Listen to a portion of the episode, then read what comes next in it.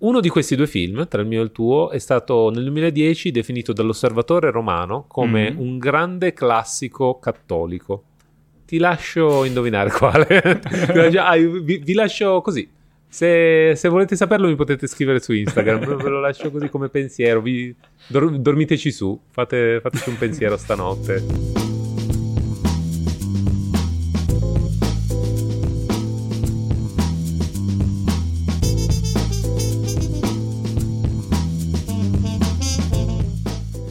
Francesco, bentornato. Buon anno. Buon anno, buon anno. Ti, ti confesso che ho il, ehm, lo, il, prosecco aperto in frigo ancora da Capodanno. Ho detto, beh, colgo l'occasione e lo verso per l'episodio. Poi non, non me la sono sentita.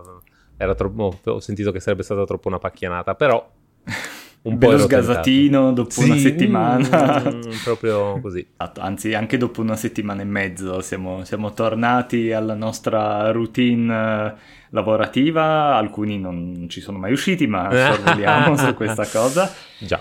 E, ehm, e quindi parliamo di quei film che, insomma, quando eh, uno è un po' giù di morale, un po' deve, deve tornare al lavoro, deve eh, così, eh, insomma, vuole un, scappare un po' dalla quotidianità e sono sempre dei, dei bei film dove rifugiarsi. Sì, sì, mi sembra proprio il momento dell'anno giusto, le vacanze sono finite, l'anno è iniziato, le prossime vacanze sono a Pasqua, aprile e, e, il 16 mi pare che sia il Blue Monday, lo chiamano, credo che sia comunque è, è a breve. Quindi è proprio quel momento tristerello dell'anno. E, ehm, e per fortuna ci sono alcuni film, eh, per ognuno sono diversi, però ci sono quei film che bene o male, se anche non ti cambiano la vita, un pochino aiutano sempre a risollevare il morale, volenti o nolenti. E, ehm, e quindi sì, a sto giro abbiamo deciso di fare una double feature e di, fare, di prenderci un po' di tempo a testa per eh, parlare di quel, almeno un film che per noi è questo, è il film del, da guardare quando sei un po' giù o magari quando hai la febbre o anche solo da lasciare in sottofondo e che ti, ti, ti, fa compagnia mentre lavori o mentre studi, perché tanto l'hai visto talmente tante volte che non ti distrai più.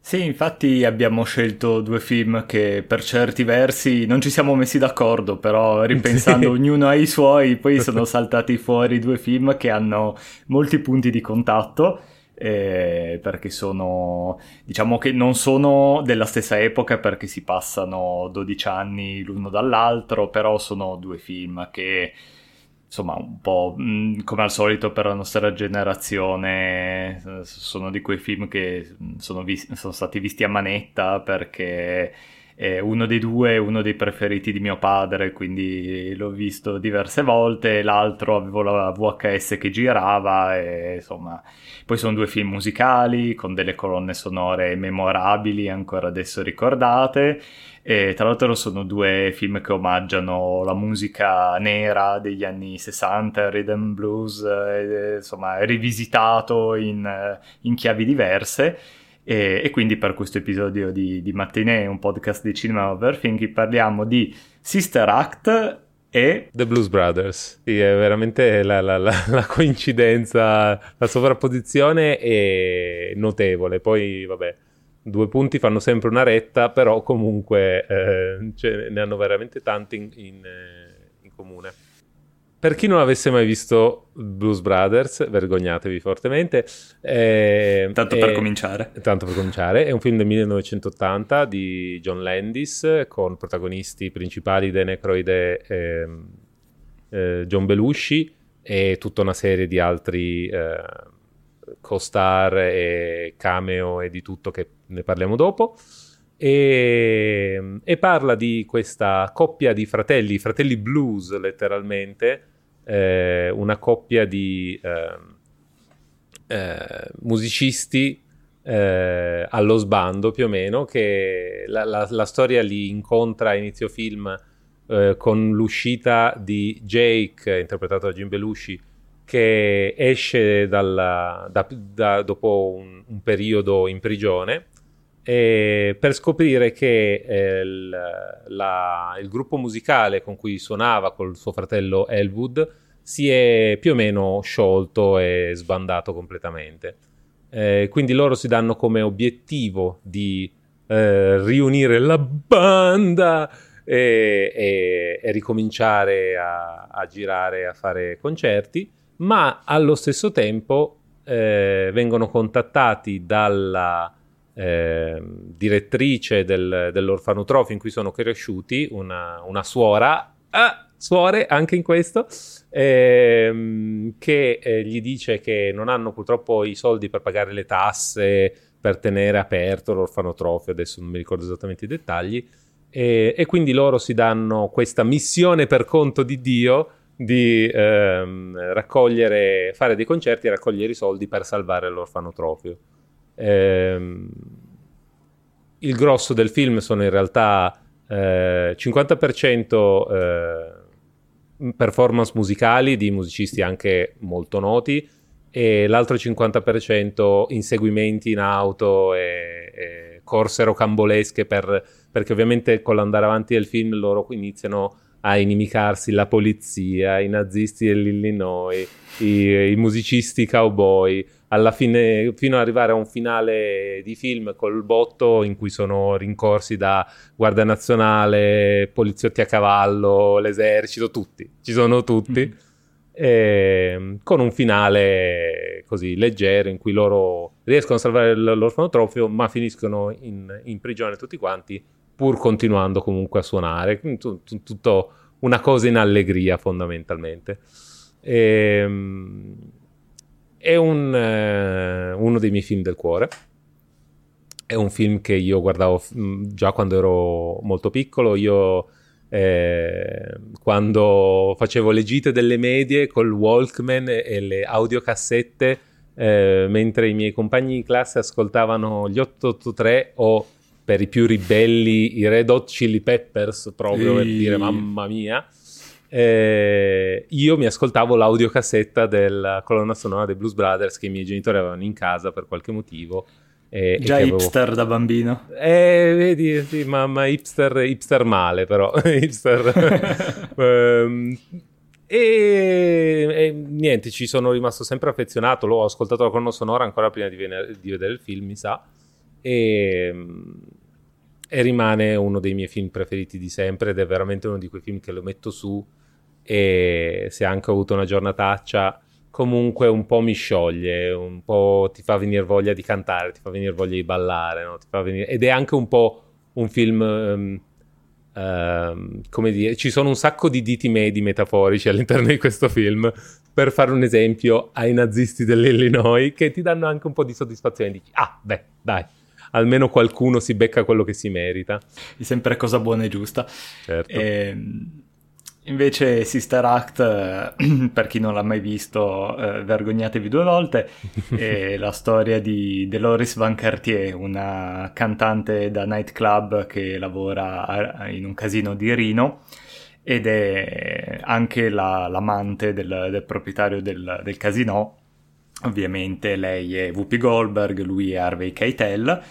E, ehm, però lei è completamente inconsapevole che il suo eh, amante proprietario di un casino italo-americano e un mafioso, chi l'avrebbe mai detto? Era una cosa assolutamente inaspettata. Eh, lei insomma assiste a un omicidio per caso e da quel momento in poi deve eh, lei corre alla polizia, è inseguita da, dai gangster che mettono una taglia sulla sua testa e lei accetta di testimoniare a processo sul, uh, sull'omicidio che ha visto, però uh, deve essere inserita nel programma protezione testimoni perché uh, insomma è, rischia grosso.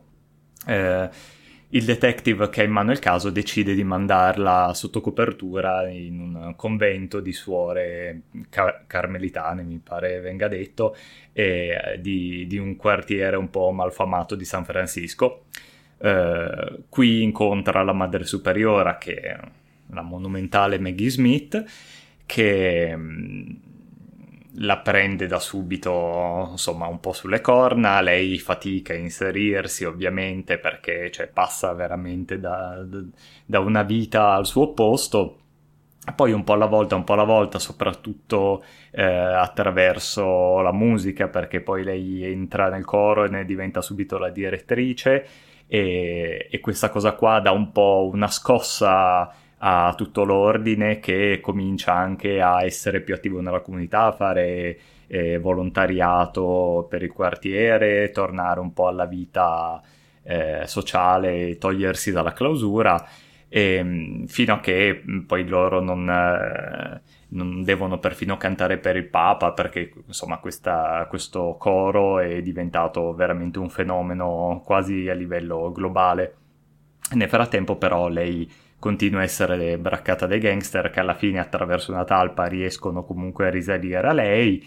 Uh, lei si, insomma viene rapita dai gangster, riportata a Rino, però nel frattempo tutto l'ordine delle suore eh, la, la, viene a cercare con tutta una serie di gag, così poi alla fine ovviamente eh, va tutto bene, il gangster viene, viene arrestato e lei riesce a ehm, a fare questo concerto per il Papa e poi insomma eh, la vediamo nei titoli di coda proiettata verso una carriera eh, proprio folgorante nel, nel, campo musicale.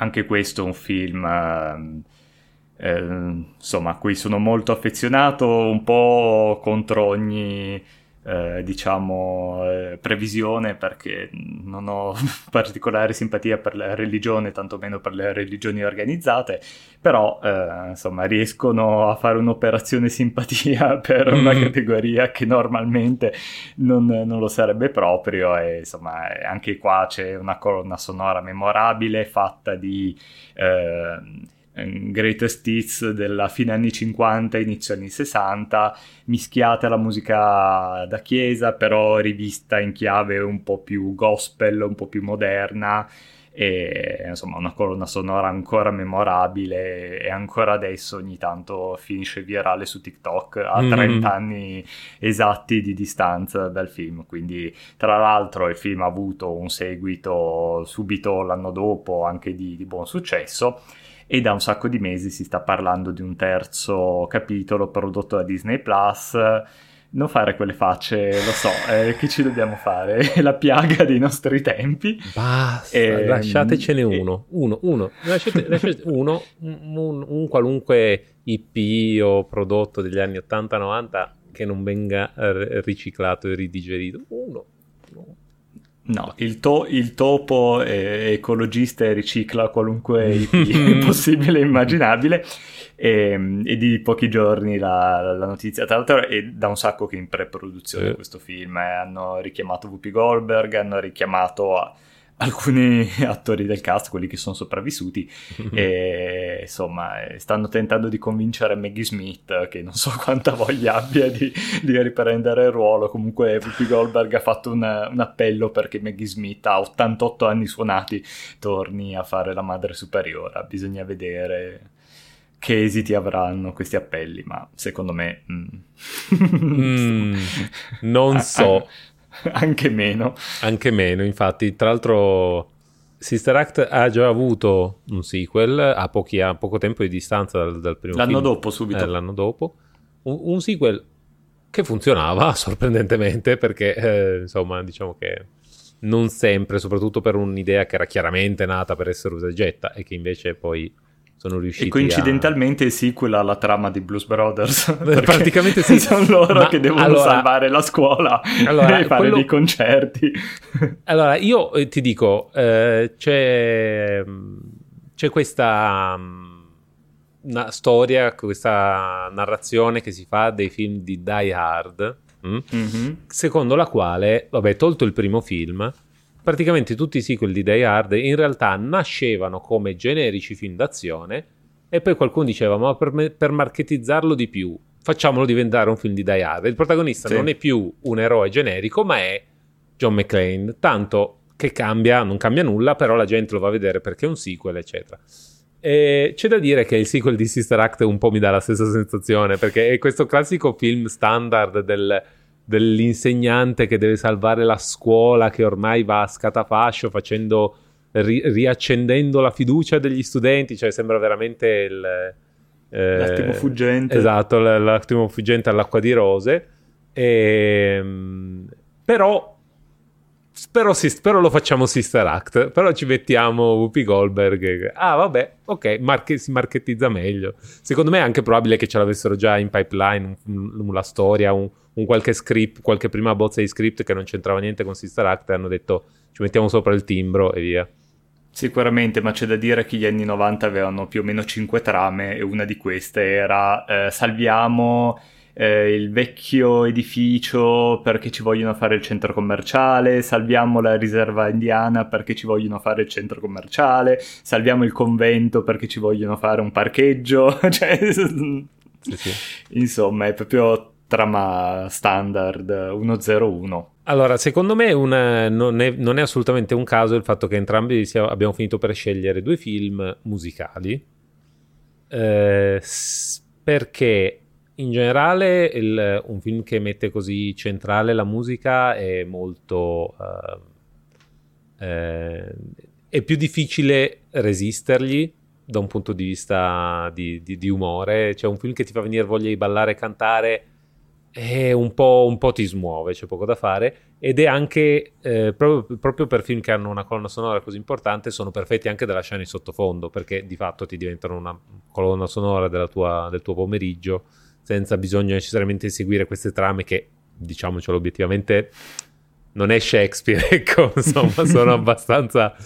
Mm, ah, Blues Brothers non ha né capo né coda praticamente. Eh, Sister Act è proprio la banalità delle banalità. Quindi eh, va, non, non, sono quello che, che, li rendono speciali, sono le performance che sicuramente sono molto particolari in entrambi i film. E poi queste colonne sonore che eh, com- che aiutano molto il fattore comfort, secondo me, di questi film.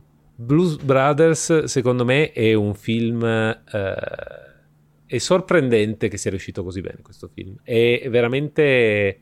è quasi inspiegabile. Ah, c'erano talmente tanti motivi per cui questo film sarebbe dovuto venire peggio che non capisco come sia possibile. Uh, quando è uscito, quando l'hanno fatto, era uno dei film uh, più costosi mai fatti a 30 milioni, che vabbè, eh, 30 milioni del 1980. Ehm, e già che abbiano messo un budget del genere per un film basato su dei personaggi usciti dal Saturday Night Live, non, non, ho, non scontato. Eh, anche eh, visto e considerato che una serie di altri film sono nati da, con personaggi usciti dal Saturday Night Live e quasi nessuno è sopravvissuto al test del tempo, sono stati completamente dimenticati, abbandonati, soprattutto poi quelli degli ultimi 15 anni, completamente chissene.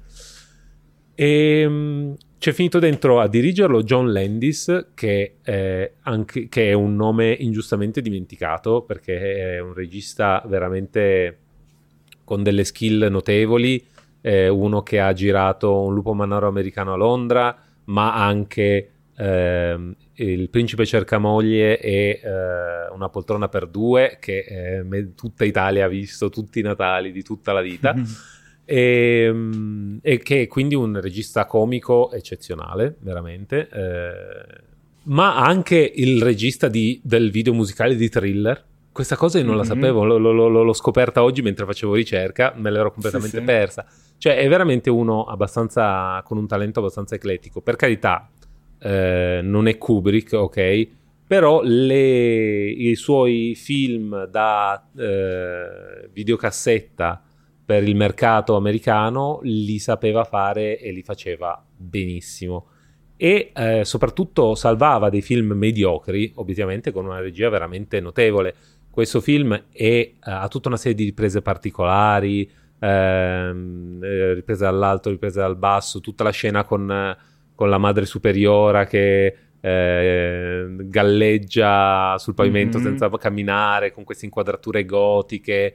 È proprio... Cita, sì, cita Mario Bavali con lei che si muove e fluttua a mezz'aria. Sì, sì. Esatto, esatto. Ed è soprattutto riuscito a salvare, secondo me probabilmente, un film che partiva come uno script di Dan Aykroyd che era la Bibbia praticamente. Era lunghissimo, erano tipo 300 pagine. Allora, capiamoci per capire. Tendenzialmente gli script a occhio e croce si dice che una pagina equivale a un minuto di film, grosso modo. Immagina uno script di tipo 280 pagine, questo film cosa sarebbe venuto fuori? Lui si è messo lì di sala pianta con tanta pazienza e ha limato, tagliato, ricucito, facendo uscire una cosa dece- cioè, u- umana. E, ehm, ed è riuscito a gestire anche la complessità del, di, di, di uh, dirigere gente come uh, John Belushi, che pace all'anima sua, era un talento incredibile, ma non era facile da lavorarci. Questo qui era uno che spariva, andava a farsi i coke, tornava dopo, dopo tre giorni. Eh, e eh, all'inizio delle riprese si è tipo spaccato la schiena, ha fatto metà delle riprese col busto quando non era in, in, sul set. E, ehm, senza contare le complessità del fatto che questo film ha un sacco di stunt anche complicate, fatte con le auto, che sono costate un botto di soldi e che ha, gli ha fatto ottenere il record mantenuto per un certo tempo di 103 auto distrutte. Eh, e scusatemi, ma Fast and Furious levati proprio perché io posso capire magari il fascino delle auto potenti, tutto quanto, ha un'altra estetica sicuramente ma quando si parla di eh, stante creatività eh, e incidenti d'auto, Blues Brothers secondo me ha ancora alcuni punti, alcuni picchi che non sono più stati riraggiunti. E, e sicuramente da un punto di vista di, com- di comicità con, con, le auto è veramente, in, in, boh, non so, inarrivabile. E, tra l'altro Quindi, mi pare che lo stunt sia stato battuto da lui stesso nel secondo film, che esatto. aveva fatto apposta, aveva rifatto una scena identica ma con un'auto in più, giusto per... Esatto, esatto. E verso fine film c'è un'auto che cade dall'alto, forse è quella dei nazisti, eh, mm-hmm. credo di sì, e hanno, hanno dovuto farsi certificare dall'aviazione americana l'auto, perché cadeva da talmente in alto che dovevano dimostrare che sarebbe caduta dritta e non avrebbe fatto delle robe strane, quindi hanno dovuto, hanno dovuto certificarla come veicolo, veicolo praticamente. Cioè, cioè, boh, che ti devo dire? Questo film eh, sarebbe dovuto essere un disastro, va bene, sarebbero dovute succedere di tutto e invece alla fine l'ha fatto funzionare e non ha avuto subito un successone al box office in America quantomeno, però poi nei mercati stranieri è andato abbastanza bene, è diventato un cult e, e, lo è rimasto. Comunque ha fatto su un budget di 30 milioni ha fatto un incasso di eh, 110 più o meno, eh, che non è, non è, male, comunque ha quasi triplicato il, il budget. E io non. Ci, ci, sono talmente tante cose strane in questo film. Questo film è pieno di musicisti famosi che recitano. Perché? Cioè, no, lo so perché, cioè, voglio dire, è veramente un, un misto stranissimo tra marchettone degli anni Ottanta, proprio quei bei mm-hmm. marchettoni in cui rilanciamo le carriere di gente ormai esausta, e eh, esperimento creativo degli anni 70 fatto sotto effetto di droghe.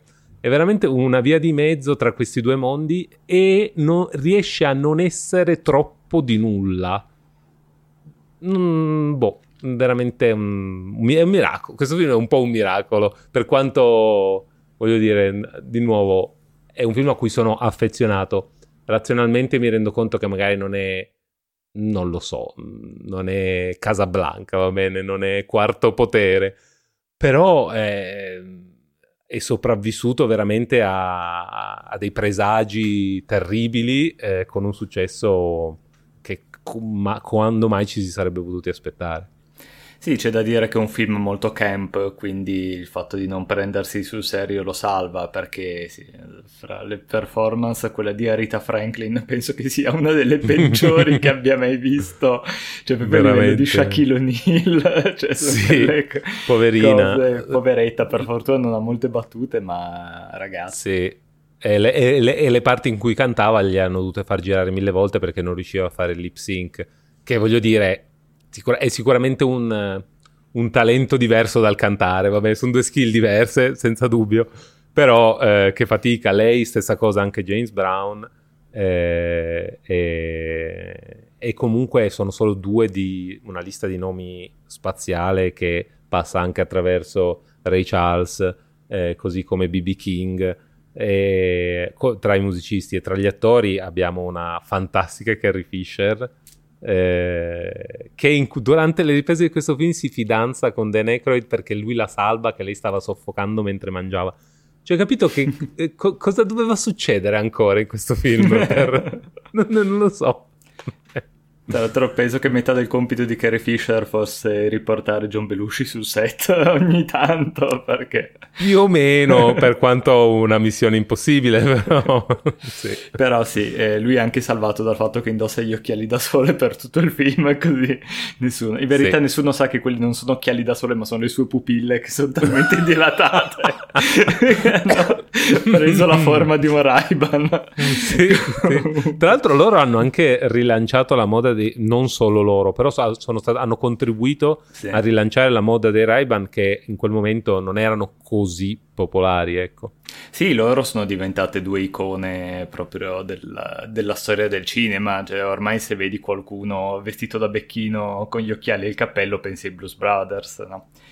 E, ehm, e, tra l'altro più parli più mi vengono in mente dei parallelismi assurdi fra i film perché Um, anche Sister Act è una produzione Touchstone, quindi Disney, è un classico film che è stato nel cassetto per un po' di anni ed è stato proposto a diverse attrici.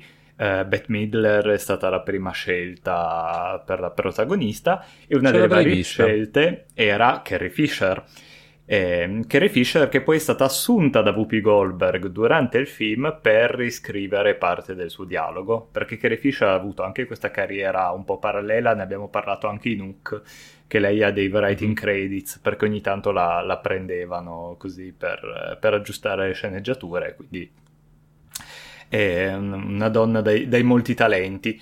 E, e, anche Sister Act, vabbè, non ha avuto tutta questa storia travagliata come ha avuto i Blues Brothers, ovviamente, però è anche eh, è uno di quei film che, nonostante adesso ne faranno un terzo, però è uno di quei film che adesso non farebbero mai.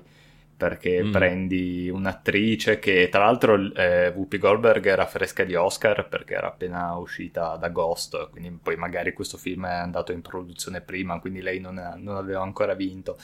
E, però vai a produrre un, una commedia con un budget eh, notevole anche in questo caso perché non è che sia sicuramente ridotto però eh, ci metti dentro anche Harvey Keitel che comunque insomma era un attore da, di, da tanti anni di, eh, come dire, di carriera che poi avrà di nuovo anche lui il, il suo ehm, il suo rilancio lo stesso anno perché in quello stesso momento stava facendo le Iene quindi cominciamo a mm. creare tutta una mappa sì, di, sì, di, collegamenti sì, certo. fra tutti i film che, eh, che analizziamo e, e, però c'è un, una roba che sulla carta non, do, non, avrebbe dovuto avere successo perché stai facendo una storia eh, appunto una storia originale eh, di una tizia che finisce in un convento di suore, che non sono esattamente la cosa più eh, proprio che, che, ti attira le masse al cinema, con mm. una colonna sonora mista appunto musica sacra e rhythm blues rivisitato. Eh, sulla carta non doveva essere assolutamente successo che, che poi è stato.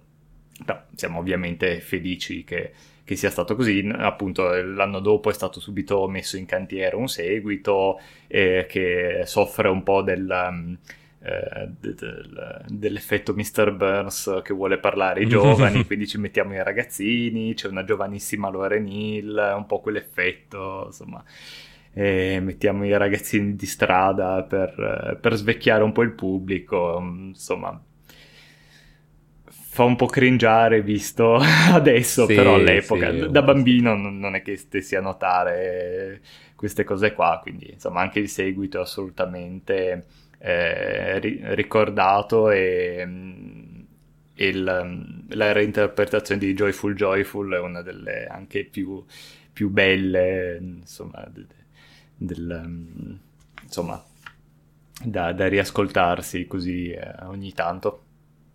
Sì, sì, sì, assolutamente. E per me, cioè comunque... Eh, ehm, Maggie Smith è stata la madre superiore di Sister Act molto prima di essere Maggie Smith e, e, Harvey Keitel è stato il cattivo di Sister Act molto prima di essere Harvey Keitel eh, cioè era completamente se Whoopi Goldberg ancora, ancora un, po', un po' si salvava perché commedie ne aveva fatte tante quindi magari mi era capitato di vederla qui e lì eh, loro due finché poi non, non sono arrivato ad avere, ad avere l'età per vedere eh, che ne so, appunto, le Iene, piuttosto che eh, da bambino per me loro erano quel personaggio, il nome dell'attore non esisteva neanche mm-hmm. proprio. E, ehm, ed è un uh, film che funziona anche molto bene da un punto di vista corale, eh, nel senso che se eh, un gioco Brothers... di parole voluto ehi Eh, eh, se Blues Brothers si incentra molto sui personaggi di J.K. Elwood e poi ci sono una serie di personaggi satellite che però eh, sono in realtà praticamente delle, delle battute col, con, i vestiti fondamentalmente, mm-hmm. cioè non hanno mh, mm, nulla, nessuna, nessuno spessore. Eh, invece in Sister Act il, è, è un film scritto molto bene che riesce a dare lo spazio giusto e anche l'evoluzione eh, giusta o quantomeno significativa anche a tanti personaggi secondari. Ci sono tutte le varie suore del coro, ognuno ha la sua identità molto chiara, specifica, ognuna ha i suoi limiti e il suo percorso per eh, superarli o comunque affrontarli eh, inclusa la madre superiore che all'inizio è molto bacchettona e poi insomma si scioglie, classico. Diciamo che il, l'attenzione che si dava alla, sceno, alla sceneggiatura eh, in quegli anni lì adesso a volte viene un po' non so non, non, non, non, si dedica sempre la stessa attenzione, purtroppo. Mm-hmm. Eh, soprattutto per questi film che questo era questo è un film che adesso sarebbe l'equivalente di un uh, film fatto per lo streaming, fondamentalmente. E, e, e, ormai sono veramente un tanto al chilo.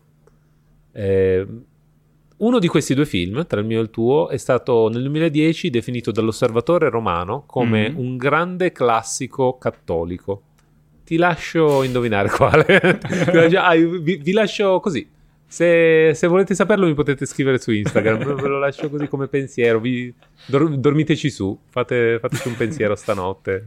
Dipende, se la domanda da 10.000 o da 40.000, perché quella da 40.000 è trabocchetto e quindi probabilmente, esatto. perché una esatto. di due è esatto. missione per conto di Dio ma l'altro no. È... Sì, c'è da dire che anche effettivamente Sister Act è un film che...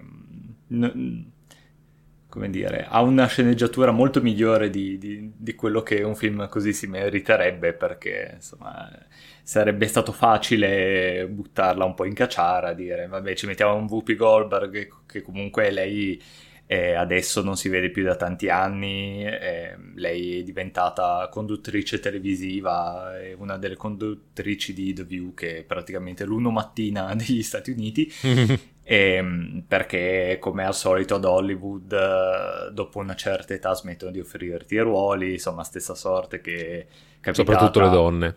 Soprattutto le donne, però anche gli attori un po' comici, nel senso, nonostante lei sia partita col colore viola, a fare anche drammi, così negli anni 90 ha avuto questa infilata di ruoli un po' comici, eh, Ghost, Sister Act, poi aveva fatto Funny Money, eh, forse era prima Fanny Mani, era una cosa più anni 80, poi aveva fatto, era la voce di Scenzi nel, nel Re Leone, ha fatto tutta una serie di, di film, aveva fatto un film terribile, una cosa dove lei era un poliziotto del futuro, aveva come sidekick un dinosauro antropomorfo, adesso quando... cosa? sì, sì, sì, non è...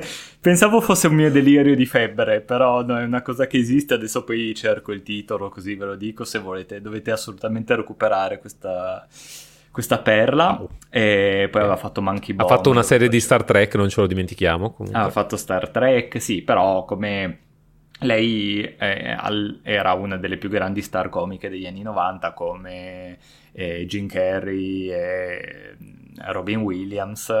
Eh, esattamente come loro, arrivata a una certa età, purtroppo hanno smesso un po' di offrirle i ruoli, lei insomma ha trovato una, una seconda carriera nella tv e ogni tanto ha fatto dei cameo, delle cose nelle tartarughe ninja, poi ha fatto mm, la madre superiore nella versione musical di Sister Act per qualche serata, così insomma questa cosa pubblicitaria è, è tornata nel a calcare il palco, però ruoli, nel ruolo della madre superiore, appunto, adesso vediamo se la, la rivedremo in qualche film.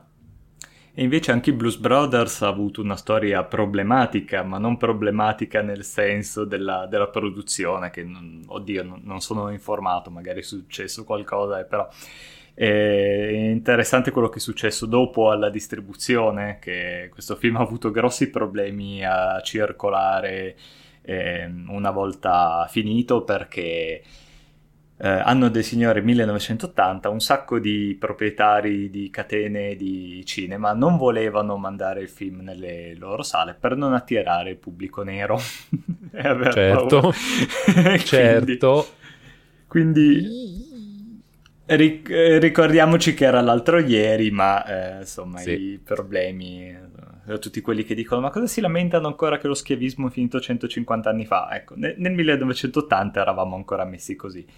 E, ehm, e tra l'altro una delle, delle cose appunto che mh, sicuramente a favore eh, di questo film è l'omaggio sentitissimo no? proprio alla, alla, musica black, eh, no? appunto andare a recuperare tutte le, le star eh, da, praticamente dal jazz fino poi a quelli anni 70 inoltrati, c'è James Brown con dei capelli che sembra un omino Playmobil, è fantastico. e, e pantaloni a zampa come piovesse. E, quindi una, una, mossa rischiosa anche da quel punto di vista, sicuramente eh, ha contribuito, eh, cioè ha avuto successo ma non così tanto, forse anche in parte perché il pubblico non, forse non era prontissimo, però l'ha premiato poi sì. sul lungo periodo. Sì, sì, sì, erano paradossalmente avanti coi tempi, forse, non so, questa cosa di... Uh, sì, vabbè, queste sono, sono sempre quelle un po' quelle tristezze eh, del, del, meccanismo economico del, del, cinema che a volte non premia chi, chi dovrebbe essere premiato. Ma eh, che dobbiamo fare? Non potrebbero essere più diversi questi film sull'esito dei sequel, comunque. Perché se quanto, per quanto possiamo eh, con, uh, con, l'occhiolino, dire che comunque sì, quel Sister Act, sì, vabbè, un po' questo polpettone, questa storia riciclata, un po' tutto quanto, è, però comunque un film molto efficace che funziona. E il sequel di Blues Brothers purtroppo no. E, e purtroppo questo mostra, il sequel mostra esattamente quanto male sarebbe potuto andare anche il primo. ehm, che eh, forse non so il eh, si avvicina di più a, ad essere quel sogno febbricitante che, che poteva essere, usci- essere, uscito dalla mente di Dan Aykroyd che suo, nel, nelle sue performance di sceneggiatore a volte ha, fa- ha strafatto un po', pensiamo anche a Ghostbusters che già è uscito un po' particolare, diciamo, ma nelle versioni originali era veramente, com- nelle prime stesure era completamente fuori di testa. Ma questo è, de- parliamo di Dan Aykroyd 1 che crede effettivamente nel paranormale, nei fantasmi, quindi che, che...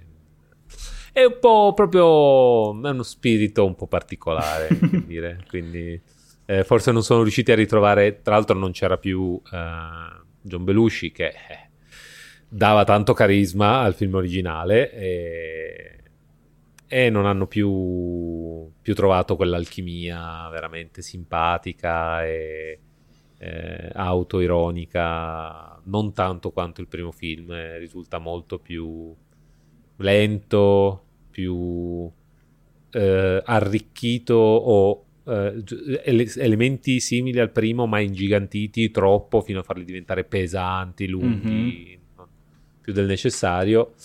E... C'è un bambino a caso, tanto per cambiare, perché, perché no? Certo. Eh, nonostante perché, John perché Goodman puoi... sia comunque un sostituto... Sì, eh, obiettivamente insomma, John Goodman è una buona scelta. Buona scelta, però eh... il film pe- mm, cioè, patisce un po' già di un effetto nostalgia fatto a 18 anni di distanza. C'è da dire che contro tutte le previsioni, buona parte del cast era ancora vivo, che non era assolutamente sì. scontato rispetto sì, sì, uno per Tolto... l'età dei personaggi, due per lo stile di vita che avevano molti di loro, quindi alla fine solo Infatti. John Candy e, e Belushi erano e forse anche Cab Calloway era già morto. Cab Calloway, sì. E, però e comunque John Franklin Candy non è che avesse un cioè era un po' un non so se sarebbe tornato comunque era un personaggio un po' secondario particolare, sì, così, come, così, come, Carrie Fisher che non è tornata se non sbaglio, mm-hmm. sicuro, perché no, avrebbe avuto molto senso. Ecco.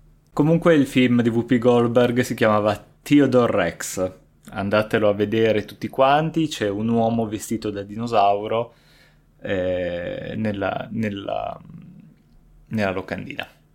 È un film che doveva le... uscire al cinema, ma poi hanno deciso molto saggiamente, da quanto leggo da Wikipedia, di farlo uscire in direct to video. E mi sa che è stata. Eh, forse sì. Forse sì. Eh, l'uomo descritto così, l'uomo vestito da dinosauro, mi fa venire in mente il bambino vestito, il meme del bambino vestito da Sonic, è presente? Mm. Eh, purtroppo il problema di essere più veloce della luce è che vivi sempre nell'ombra, una cosa del genere. No, invece se, se lo vedi così a, a, vista mi sembra... come si chiamava Robby, il figlio della... C'era una, una sitcom negli anni 90 una, della Disney di una famiglia di dinosauri che c'era il padre che era questo T-Rex con la camicia a quadri da boscaiolo. Ah, sì, sì. Queste sì, robe sì, qua. Sì, e il figlio con la cresta e il, la giacca da tipo da college americano. Più o meno il, la qualità del, del make-up è quella, quindi Recuperatelo, immagino. Me lo gioco come consiglio della, della puntata. Sì, bello. bonus, consiglio bonus. Però non ci venite a cercare sotto casa poi, eh, per carità, perché noi ci assumiamo responsabilità. In effetti. Io come suggerimento mi gioco un film um, che in verità anche questo ha diversi punti in comune con entrambi i suggerimenti. Questo è un, uh, un vero e proprio musical, è un film del 1978 ed è stato un flop incredibile all'epoca, era costato, forse era stato il musical col budget più alto fino a quel momento e non era andato bene, forse per motivi simili a, a, quelli già detti, però eh, anche questo poi un po' eh, nel corso dei decenni è un po' diventato un cult, è stato un po' rivalutato. E, ed è un film che insomma se uno va a vedere i nomi eh, collegati non, non, ci crede che questa roba esista perché è un film che è stato eh, diretto da Sidney Lumet, cioè uno dei più ah famosi Parla pa- registi esatto della, della, storia del cinema, ricordiamo la parola i giurati, insomma filmetti così. E, sceneggiato da Joel Schumacher. Ehm, mm il regista di Batman e Robin per dire, ma anche di eh, Lost Boys, ma anche di 8 mm, cioè è uno che fa un film sì, uno no, ma anche mi pare il fantasma dell'opera, quello poi degli anni 90 con Hugh Jackman, se non ricordo mm. male. Quello è un sì o un no? Perché mm, non so. È un eh, eh insomma, Vabbè, sorvoliamo. E come cast, nomi così. Mh, mm, gente tipo Michael Jackson Diana Ross e Richard Pryor, chi, per chi è fan stand, della stand-up americana, ed è uh, The Wiz.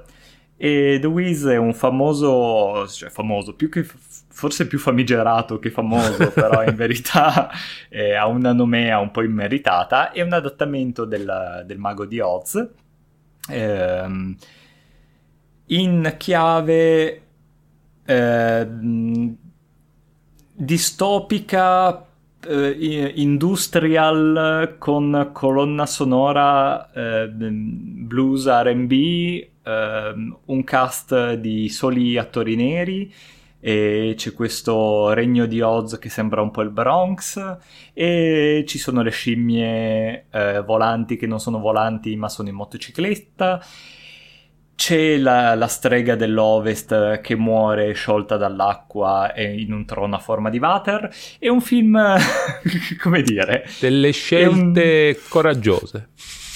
Questo sì, è anche un delirio febbricitante, un, uh, appunto questo adattamento, insomma non mi sto a raccontare la trama del mago di Oz perché insomma c'è un limite a tutto.